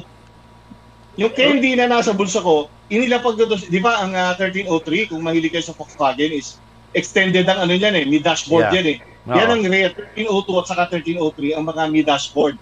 Nakuha ko yung candy, ipinatong ko yung dashboard. Naalala ko to this day, tinignan ako ni Bogs Adornado. Sabi niya, salamat po ya. Ngayon nakikipag si Bogs Adornado, gusto ko ikwento sa kanya kasi never did I realize that he was one of the great shooters to become one of the great. Ayun, Snowbell, Mentor Candy. Happy Ryan, Snowbell! Candy, galing mo Ryan ah! Nabasa ko yun ah! Congrats nga pala sa anak ni Bogs, kadodoktor lang. Oo, nagdoktor. Kaya nakita ko yung picture, proud na ano. Kaya tatay ko, tatabi na sa ano. Hindi nakaluto ka na ba? Hindi pa yata nakakaluto yan. Pakulan nyo na, magluluto pa yan. Wala kakainin niyang nanay-tatay ko. Yung sinasabi ni Chino na fan, number one fan ni Bogs. Classic yun from grade 1 hanggang high school. Ano siya? Parang nasa States na siya eh. Pet Lindo Brion. She's a very good friend of mine. Close na close kami noon. Pero, pandemic eh. Walang ano. Walang communication. Yeah. Ang hirap nito eh. Mami, hindi naman kayo nabibigatan doon sa cameras na dala-dala nyo. May mga zoom lens pa yun, di ba? Dati? Yes. Oo, dami ko lente noon eh. May wide, may normal, may zoom nga. Tapos meron pa akong microphone para hindi ko na yung madali na pag-recall ng ano, ng tape recorder. Yung interviews ko, madali nang ma-recall. Tapos, hindi siya pa rin. Kutsi-kutsi mong buhay eh. Biga. Grabe. So, ang pinayaran ko niyan, yung meniscus ko, torn meniscus. Ay, tuhod niyong, bumiga eh. Yeah. Eh, pag replacement ata, kailangan. Para kayong special forces nun, bigat ng mga dala niyo eh. Oo. Parang pinapadala sa... Bakal ang dala niyo. Camera, bigat nun. Tapos nun, may film pa. And everything, wala pang digital nun. Inabot ko naman yun. Siguro, matagal na ako naka-digital. Ay, well, it's a lot lighter, pero mabigat pa rin. Oo, yun na nga eh. Pero you wrote photo essays dati, di ba? Nagpipicture kayo, tapos sinusulat nyo rin yan. Ako, Bob, sadali. Nasabi mo yan. Yung term na photo essays. Essays. Oh. Yan yung extinct halos. Yes. Parang kumbaga endangered species. Meron pa rin gagaling ng mga bata na photo essays natin. Eh. May mga nakikita ko and some of them I have met. No? Meron isang magaling na photo essays. Ang hirap na kausapin. Mistiso, Kastila ka kakausapin. Pero magaling ng Tagalog. Si Paco Guerrero. I don't know if you've met him but napakahusay na mama. Galing na. At saka napakalalim ng kanyang craft. Nung panahon kasi ng Daily Express, nung panahon ng mga tatay ko, ang photographer is not just a point-and-shoot person. He must be able to tell his or her story. Kaya sila yung tinatawag natin na photo essays, hindi yung pitik ka lang ng pitik. Okay? Merong isa na picture, papakita ko sa inyo. Hindi ko alam kung buhay pa tong si Tito Eddie Alfonso na to, pero si Joe, si Gidaben. Gidaben na Jaworski. Kami yung dakot ng bola ni Jaworski ng bola. Tingnan mo yung bench. Tingnan mo yung tao, yung passion ng tao sa pananood ng laro, sa paglaro ng laro. Yun yung something that we miss or I missed sa PBA. Kaya palagi the urge to be say, punta ka ng PBA, balikan na lang doon. Yung PBA of old, walang comparison eh. Passion yun eh. Passion talaga eh. Passion about the game, no? The way it's being run, the way... Daming bagay na baka mamarami lang akong masabi na masakit, na katotohanan, na dumami palalo yung mga bashers, di ba? Pero, di ba naman yung bashers? Inaalmusal nga namin ng tatay ko yun. Yung tatay ko nagturo sa akin kung paano mag-handle ng bashers. Kaya doon yung isa, hinahamon ka pa ng sutukan sa column dahil. Kasi dati wala lang yung social media eh. Sa column niya, meron yatang nagmagaling. Alam mo naman, maraming henyo. Palitan pa. Hinahamon pa siya na sutukan sa parking lot. Hindi naman sumipot. Alam mo, gano'n nung araw. No? Kaya sabi ko ka, bashing? Hindi pa kayo uso. Yung, mail? Ano yung fan mail? Ako, hate mail ang natatanggap ko. Di ba, bakit daw... kung tirahin ko yung mga player. Sabi ko, hindi ko tinitira yung player. Bakit ko titirahin niya? Ano kikitain ko dyan? Diba? Meron pang isang player lumapit sa akin. Bigay ko sa inyo yung pangalan, si JB Gayoso. Kinonfront niya ako, one of yung mga coverage niya. Alam mo naman ako, walang preno, pagkaling nasa... Kasi tinuro sa akin ang nanay tatay ko, to be truthful. Ito siguro, before I go, this is something na... Hindi, at least para dito kasi ako rin magluluto eh. At least hindi ka referee para magluto. Diba? Oo, tete. For as long as naniniwala ka tama ang sinasabi mo, nasa lugar ka at sa hindi basis. Wala ka dapat ikabahala. Ano ba naman yung bashers? They come and go. Diba? Yung iba mga bashers pa, mga bayaran, hindi pa nila alam kung ano sinasabi nila. Ang importante is what my parents taught me to sa mga formative years to until today. At pa yung fight for truth. Yun ang pinaka-importante sa lahat. Nothing beats that. Kasi kahit ano sabihin mo ako, pwede ko humarap sa sino, si yung pinakamalalaking tao na whose feathers I might have ruffled because of speaking yung truth. Di ba? Sabi nga ni Inday Badiday, ano yun? Nothing but the truth. Nothing but the truth. Diba? Oh, yan. Diba? Yan lang ang laban. Walang sugar coating. Basta kung anong katotohanan. Diba? Patulad nyo sa Gilas Pilipinas. Pag sinabi niya, yan si Chino, galit siya sa Gilas Pilipinas. Bago kayo magdadaldal, alamin niyo muna kung anong pinagmumulan sa nanggagaling si Chino Trinidad. Wala si Manny Pangilinan sa SBP kung hindi ipinaglaban ng Philippine Basketball League at saka ni Chino Trinidad ng Philippine Basketball noong 2001. Okay? Kaya bago kayo mag-nangas-ngas, bago kayo magpo-post, alamin niyo muna, talagin niyo mismo si Manny Pangilinan. Ano ang naitulong ng isang dihamak na Chino Trinidad sa pagbibigay ng SBP ng power. Ngayon nga, nagsisisi na ako eh. Hindi ko maintindihan ba't ginawa-gawa ko pa yun. Okay, anyway, Thailand. Kahit ng 10 ang paglaro ito sabay-sabay, hindi tayo tatalunin nun. Hindi ko maintindihan, ito mga basketball leaders natin, bakit ba tayo patuloy na tinatakot? Tatalunin tayo ng Thailand, delikado tayo. Ano ba kayo? Wala pa kayong bilib. Kaya hindi umaabante ang Philippine basketball. Kasi naniniwala kayo sa mga pambibilog ng ulo ng mga leaders nyo. ang ganda-ganda talent natin, ang taas-taas ng talent level natin. Yung Thailand, alam nyo bang hindi naglalaro ng basketball yan? Soccer o football ang laro ng mga yan. Kinalimutan na nila basketball. Tayo na lang ang naglalaro ng basketball dito sa side of this, of Asia. At natatakot pa tayo kasi nga, palaging yun ang standard natin. Ngayon, nagiging counterproductive kasi ang sukatan natin, Thailand. Yung Thailand, pang round robin lang yun. Ang talagang sukatan dyan, ngayon, nadagdag Japan. Pag full force ang Japan, mahihirapan tayo. Korea has been a perennial problem. Lagay mo pa dyan itong Iran. Yung Jordan, not bad. Eh, nung nato pa si El Khatib, ang bigat kalaban ng Lebanon. Hindi ko pa inilalagay doon yung China. May problema pa tayong isa. Yung Australia sa New Zealand. Sa atin na rin yung Pilipinas. Dati number 4 to 1 na tayo. Ngayon, next slide tayo sa number 8 because of the tinatawag na yung parang kinumpres yung Oceania at saka yung Asia. Itong mga leaders natin sa basketball in particular. Tignan nilang maigi yun kasi hanggang yun nasa press release pa nga rin sila eh. Hindi na tayo natapos-tapos doon. 2001, nung nasuspend pa tayo doon sa 2005 dito. Doon sa SEA Games, hindi tayo nag-games natin. Anong taon na ngayon? 2020 na, patapos na. Baka mamaya, tapos na yung pandemic, nandun pa rin tayo. Kailangan bawasan ng SDP, yung press release nila. It's time to act. Hindi kaya, alam mo, bilib ako kaya Manny Pangilinan, ang dabi niyang pera. Ikaw ba naman ang Manny Pangilinan, eh, nasa disposal mo ang pera. But the Philippines, especially basketball, needs more than just money. It needs direction. Yeah. That's it. Pero, alam mo, pwede tayo gumawa ng show dyan, Gino. Pinag-uusapan natin yan. Makakabuo tayo ng regular na programa niyan. Magiging dalawang video ng Bashers to. Sa bagay, kikita ko dyan, no? Nadabi ko sa YouTube, tapos papasok sila na papasok, wala akong gagawin ko, di bubisitin lang yung mga viewers lang. Yeah, tama, sige. Viewers. Gawin natin yan para makabayad ako sa mga utang ko sa magulang ko. Let's talk later. Actually, magluluto na ako.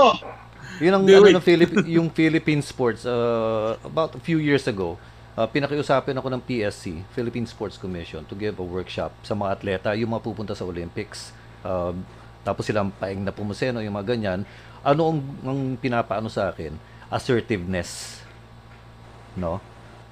Assertiveness and self-confidence. Why? Ang Pilipino raw kasi, galing nila dito. Pagpunta sa Olympics, shit, ang lalaki ng mga yan, natalo na tayo. Ganun palaging iniisip. Ganun kagad eh. Ganun yung mindset. So, yun ang inano sa akin. Instill assertiveness. And swerte nga naman, no, yung Heidi Lin was one of them. And somehow, she was able to garner a silver medal. No? Yung isa pa, yung sa bilyar, yung babae. Si Rubilin? Yeah, si Rubilin.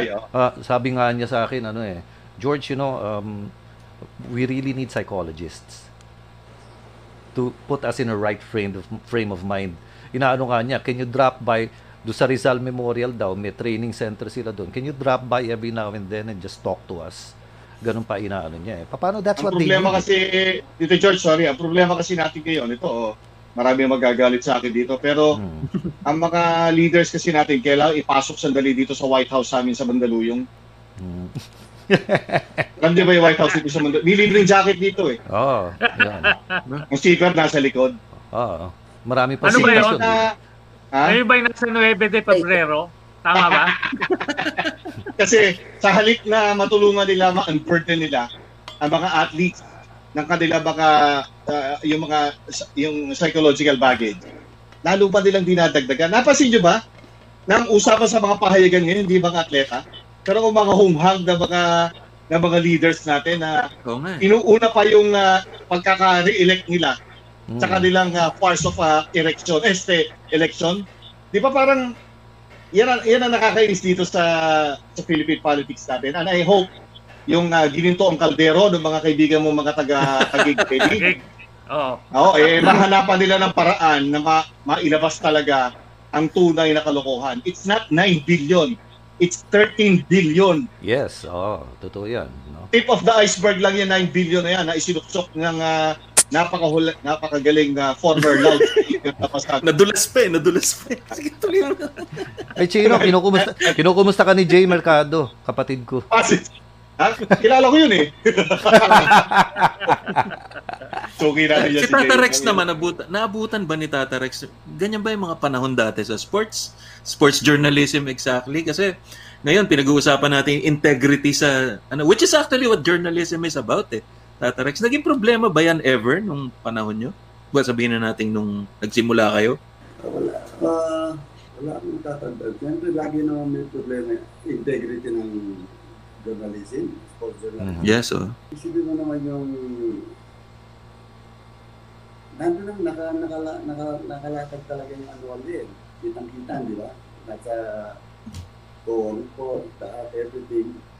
Eh, sasabihin ba naman ng Senate President, huwag na investigahin yan dahil dami na medalya. Hugok ninyo si Tito Soto. Hindi ko maintindihan si Tito Soto kung sa kabuhan ng talino yun eh. Alam mo yung sorry, no? Kahit Senate President ka. No? Ito sasabihin ko kay Tito Soto kung may makamag-anak ka nandito. Pinaiimbestigahan sa'yo, hindi sinasabing ilagyan mo ng wall yung investigasyon, glaring yung mga sinasabi o yung perception. Alam niyo ba yung, di ba yung kasabihan na perception becomes reality? Di ba, bakit mo sasanggain yan? Bakit hindi pababayaan gumulong yung tunay na investigasyon? O yung kapatid nung nung si Golden Caldero, nagangawa agad doon sa napaka-defensive, ba? Nagwala eh. Dapat sa Senado, merong tinatawag na award, Defensive Senator of the Year Award.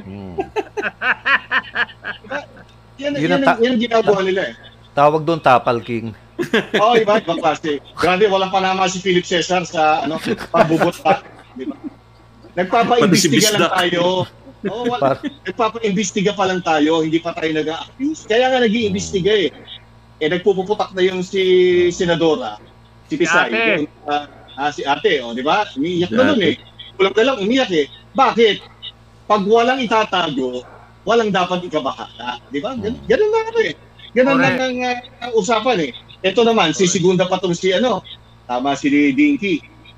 Graduate na pala sa One Ball University. Ano pa na maaasahan natin? Ginagay yung Senate President eh. Di ba? We deserve what we get. We get what we deserve. Ganun ba? Inaalala ko. Inaalala ko. Kasi napag-usapan itong Golden Caldero. Bago nagkaroon tong Golden Caldero, merong isang malaking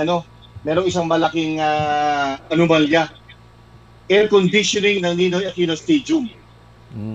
In-expose ng tatay ko noon kasi yung air condition doon, ang halaga, parang in-air condition ng building. Ayan, yan. Siya pa kwento niyo. Si Ilagan ba yun? Nadimanda ko doon. Talaga? Hindi ng Senate hearing yun. Marap naman ako. Wala rin. Yan ang sinasabi ko, bakit hindi nagpa-prosper? Kaya saludo ako sa mga magulang ko eh. Bakit hindi nagpa-prosper? Kasi yung essence of journalism is what they taught me. Ako, I never consider myself as a media practitioner. I am a product of two wonderful, great journalists in the person of Recah and Mami Trinidad. Okay? Produkto ko niyan. Yung tinuro nila sa akin is about the basic principle of journalism founded on truth. Bakit hindi natatakot at tatay ko sa libel? Kasi ang basis ng mga story niya, it's all founded on truth, on fact. Yan ang isang masishare pala natin dito sa generation of so-called journalists or media practitioners.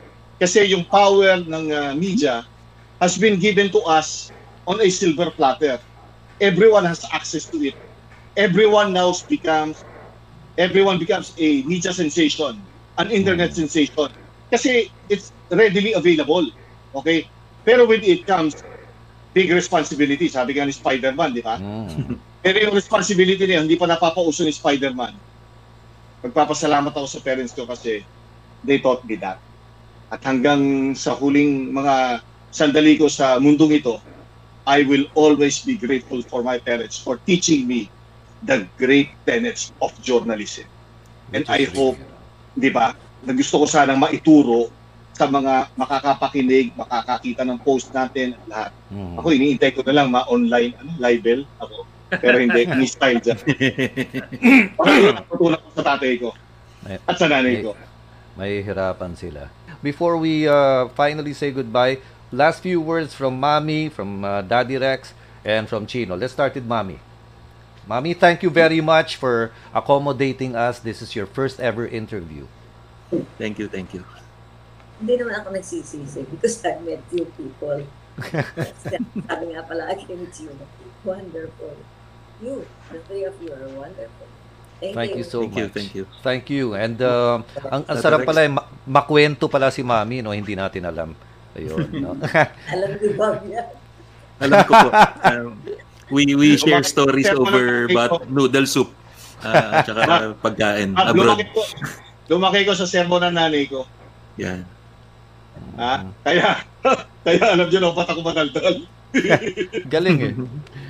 Daddy Rex. Kayo naman. Any sagan nyo itong mga retired. Actually, yun ang gusto nga namin eh. Gusto namin yun kasi doon kami kumukuha ng sustansya. Oo, ng inspirasyon kumbaga. No? Salamat din. The great Recah Trinidad. I just wish, I just pray na mabasa ko kayo uli sa any kind of publication. Dapat mag-ano na kayo, mag-start na kayo ng vlog. Chino, turuan mo si Daddy mag-vlog. Actually, sinimula na namin eh. Tina-timing ko lang. May mga project na nagagawin ng tatay ko soon. At saka ito, maganda kasi mga legacy projects. We're working on it. Hopefully, itong pagpasok ng 2021, masimula namin. Gusto kong i-revisit yung PBA kasi patotoo lang yung PBA. Kung merong isang makakapagkwento ng PBA, the whole 45 years, tatay ko kasi nandun siya from the formative years eh. Yeah. Hanggang makita niya ngayon, so walang better person to talk, not just to talk but to write the whole story in his unique style. Alam mo yung tipong iiwanan natin dyan, and yun nga, yung generation of Filipinos to come would realize and appreciate what writing is all about. Iba yun eh. Iba yung, the theater of the mind. Iba eh. Oh, galing dito, George. The mind. Ikaw pala, dami kong matututunan sa'yo. I-add nga kita sa Facebook ha. Kasi sawa na ako kay Jay eh. Kami na lang parang kita. At saka yung isa pa is itong NCAA, nagpapasalamat din kami kasi pinili nila yung GMA to be their next broadcast partners. And I believe na hindi dahil konektado ako somehow sa GMA. Patutulungan namin yung NCAA to finally get the royalty that they deserve.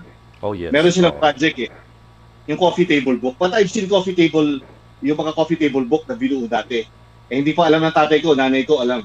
Ngayon ko i-announce, itirahin natin yung coffee table book ng NCAA. Yun ang maganda. Yung stories of the great of Philippine sports nandun. Paingni Pumustelo, Paloy Baristaga, Charlie Badjo. Makainuman lahat ng tatay ko yun. Oo nga, oo nga.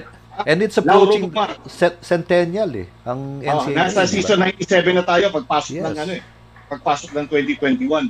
At saka yung probably the father of Philippine sports na itong mga mandarambong sa Philippine sports sa ngayon may hindi man nabigyan ng kapugay. Hanapin nyo kung sino si Dr. Regino Ilanan. Oh yeah. Ilanan. Nagka-PUPS ka dito, George. Diba? Huwag ko na talong yung student number. Nakabooking na tayo. Huwag na tayo magbilangan. Basta ko 8503858 ako sa story. Oy, teka. By January, i-feature namin ang rivalry, mga rivalry sa NCAA at saka UAAP, no? So, pag NCAA, may we invite you again, Chino, to be... Oo, nanginginig pa. So, yung aking pasalamat sa inyong tatlo for giving us this opportunity. I-echo ko lang yung sinabi ng nanay ko to meet wonderful persons. Si Teddy, kilala ko. Joke ni BP... Robredo yan. Akala dyan dati Duterte ko. Kipab, na parang kapatid ko. Okay? Kapatid hindi ako Duterte, hindi ako makarobredo, hindi ako makapinoy, makapilipino ko. Lilinawin ko lang. Mismo. Okay? At Tito George, huwag kaya natawagin Tito George. Alam ka na matawagin na kita, Jun. Wala namang respect yun. Parang sinabi ko kay, parang kinausap ko si Mike Enriquez, hoy Mike Enriquez, alika nga dito. Hindi naman pwede yun. Pwede diba? Na yun, okay na yun. Magkasintanda naman kami ni Mike eh. Sabi ko sa kanya, oy Buma, hinahanap ko ni George. Yo. Pwede ko yung gano'n? Oo, pwede. Parang nangyari, respeto eh. Kaya pero sa inyo, maraming salamat for giving us this wonderful opportunity to share the essence of parenting and the tenets of journalism. Huwag kayong kakalas doon. This I've learned from my parents. Kung anong tinuturo ng mga magulang nyo sa inyo, hindi nyo alam. Yan na pala yung gabay sa inyo. Nadadali nyo na hanggang sa huling hantungan ninyo. Yan ang masasabi ko sa inyo. And be grateful at hanggang nandiyan pa ang mga magulang nyo. Be appreciative and be thankful na binibigyan tayo ng time under this pandemic that we are able to share time with them. Itong pandemic na to, hindi ito curse. It's a blessing upon us. Maraming salamat sa inyong lahat. Teddy, anong masasabi mo? Salamat sa Pamilya Trinidad at ang mga lessons sa buhay. Napakaganda nung tinabi ni Chino na talagang napakaswerte niya bilang isa sa anak ni Recah at Fe Trinidad. Salamat sa inyo. At huwag nating kalimutan ang Biofresh socks. Antimicrobial, pati Biofresh underwear. Meron kami yan. Papadala namin kayo. Exact address. Oh, yung address mo, hindi Tagig ha, Mandaluyong ha. Hindi, Tagig, bigyan mo yung butas na medyas. Yung kulay gold. Oy. Bob? I'm so happy at honored na nakasama natin. At saka, well, Tata Rex and Mami Fe, tagal na natin hindi nag-cover ng sabay. Pero I'm looking forward to seeing you in person soon. At saka si Kaka, Chino, kung may project ka man, ito lang ako, nandito lang. Kahit ano, alam mo naman, kahit lahat bigay ko sa'yo, walang problema. Oh, thank you talaga at sa pagsama niyo sa Boomer's Banquet. Binigyan niyo kami ng maraming kaalaman ngayong araw na ito. Oo. And I hope those who are watching will pick up from here. At saka, iangat naman natin kultura natin as Filipinos from this learning that we had today. Thank you. Thank you, Pamilya Trinidad. You know, this episode exceeded our expectations. Ano? Yung, siguro, iniisip ng iba sports lang. Ito, hindi eh. Family values came into the picture. Integrity came into the picture. Everything good came out of this episode. And we're really very grateful to the Trinidad family for that. No, yung sana maulit because it really is something else.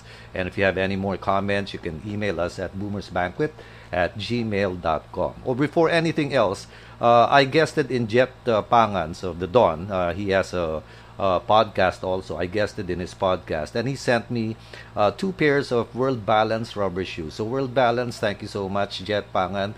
Thank you so much also. And of course, don't forget Seria Restaurant over at Sukat Road in Parañaque.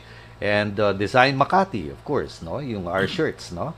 Our t-shirts and our face masks and everything. And Audiophile. Thank you for helping us too. And with that, we'd like to thank all of you for joining us. Again, the Trinidad family, maraming salamat po. Till next week. Bless. Good night and God bless. Ad Majorem Dei Gloria. Boomer's Banquet, Flexing Manila's Not So Woke with George Boone, Teddy Pereña, and Bob Novales. Be with us for our weekly Facebook Live interactive event Saturday mornings at 10 Philippine Standard Time. If you like what you hear, please press the like button on the Boomer's Banquet Facebook page. Find all our episodes on YouTube by searching Boomer's Banquet, or listen to the downloadable podcast version on Spotify, Google Podcasts, Apple Podcasts, or wherever podcasts can be accessed. Help keep this show on the air by checking out our sponsors. This is a presentation of Dyslexic Thumb. Technical assistance by Beats by Dr. Trey.